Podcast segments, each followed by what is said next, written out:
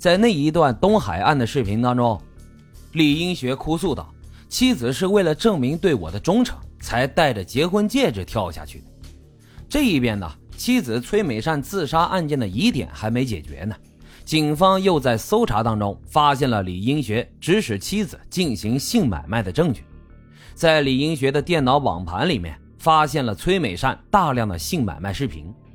随后，有知情人士向警方提供了线索。证实李英学的确在江南租了一间单人房，用来提供色情按摩服务。而李英学住宅周围的居民也提供了类似的证言。附近的送餐人员甚至表示，自己还亲眼看到过这户人家里面居住了好几个女人，经常点五到六份的菜。他还以为是酒色场所从业人员居住的宿舍呢。另外，李英学的社交软件上面。还有提供介绍十多岁未成年少女性服务的痕迹。就在李英学逼迫妻子进行性交易的新闻爆出之后，被指认为性侵犯嫌疑人的李英学继父留下了希望为自己洗去冤名的一纸遗书，在十月二十五号自尽了。这一下，崔美善自杀案更是陷入了迷雾重重。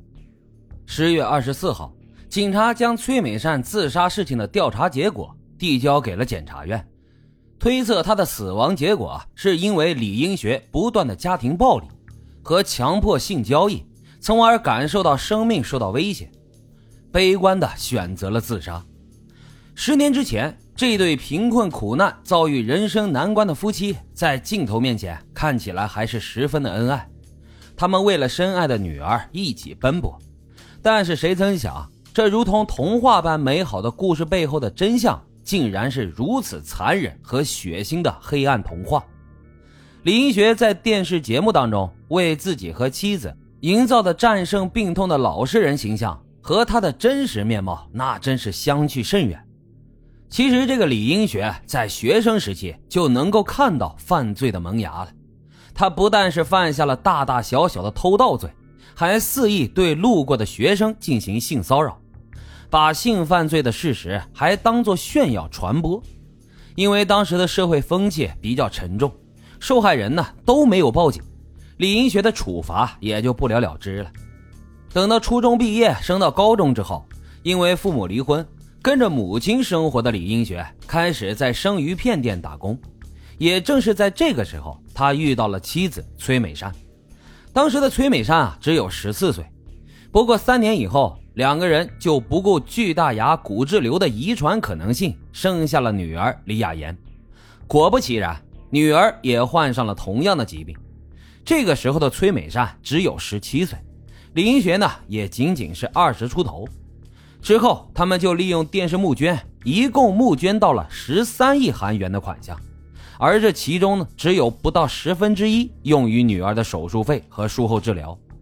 李英学家中的两台进口豪华车、四层大楼，他浑身上下暴发户般的打扮，甚至是他布满全身价格不菲的纹身，都在暗示着这笔善款的真正去向。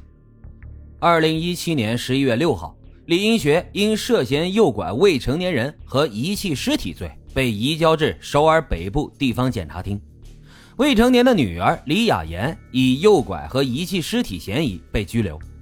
在第一次公审当中，李英学说自己因妻子的逝世沉醉于幻觉剂，而处于身心微弱的状态。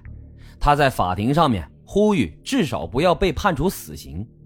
为了博取同情，他甚至提交了求情书，表示哪怕是为了女儿，为了以后能够有人给妻子进行祭祀，也请法院从轻判决。但是这脱下伪善的假面具之后，李英学的这一招已经不再管用了，法院和大众都知道这是他鳄鱼的眼泪。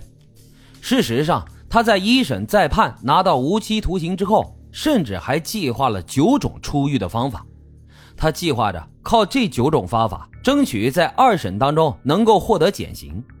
他还计划着出狱之后呢，开着快餐车在全国各地做生意，并且出版一本自传《我是杀人犯》。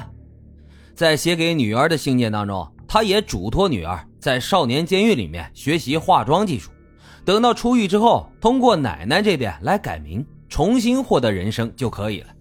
他甚至提到自己会在出狱之后一年内实行报复计划。然而，李英学的计划并没有得逞。二月二十一号，终审判决李英学被判处死刑，女儿呢被判六年长期刑和四年短期刑。经过李英学的不停上诉，二零一七年十一月二十九号，这起备受关注的旧址爸爸杀人案的主人公李英学拿到了大法院的最终判决。无期徒刑，这国民爸爸的故事到这儿基本上就说完了。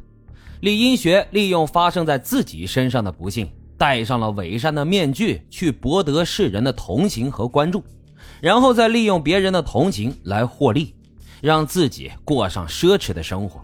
这种狡猾丑恶的面目背后，是他被金钱和贪欲不断浸染，从而犯下更大罪恶的人生。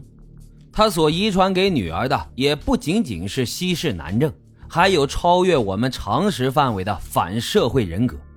李英学的剩余人生也许要在监狱里面度过了，但是老白啊还是有点担心，他的女儿在出狱之后会好起来吗？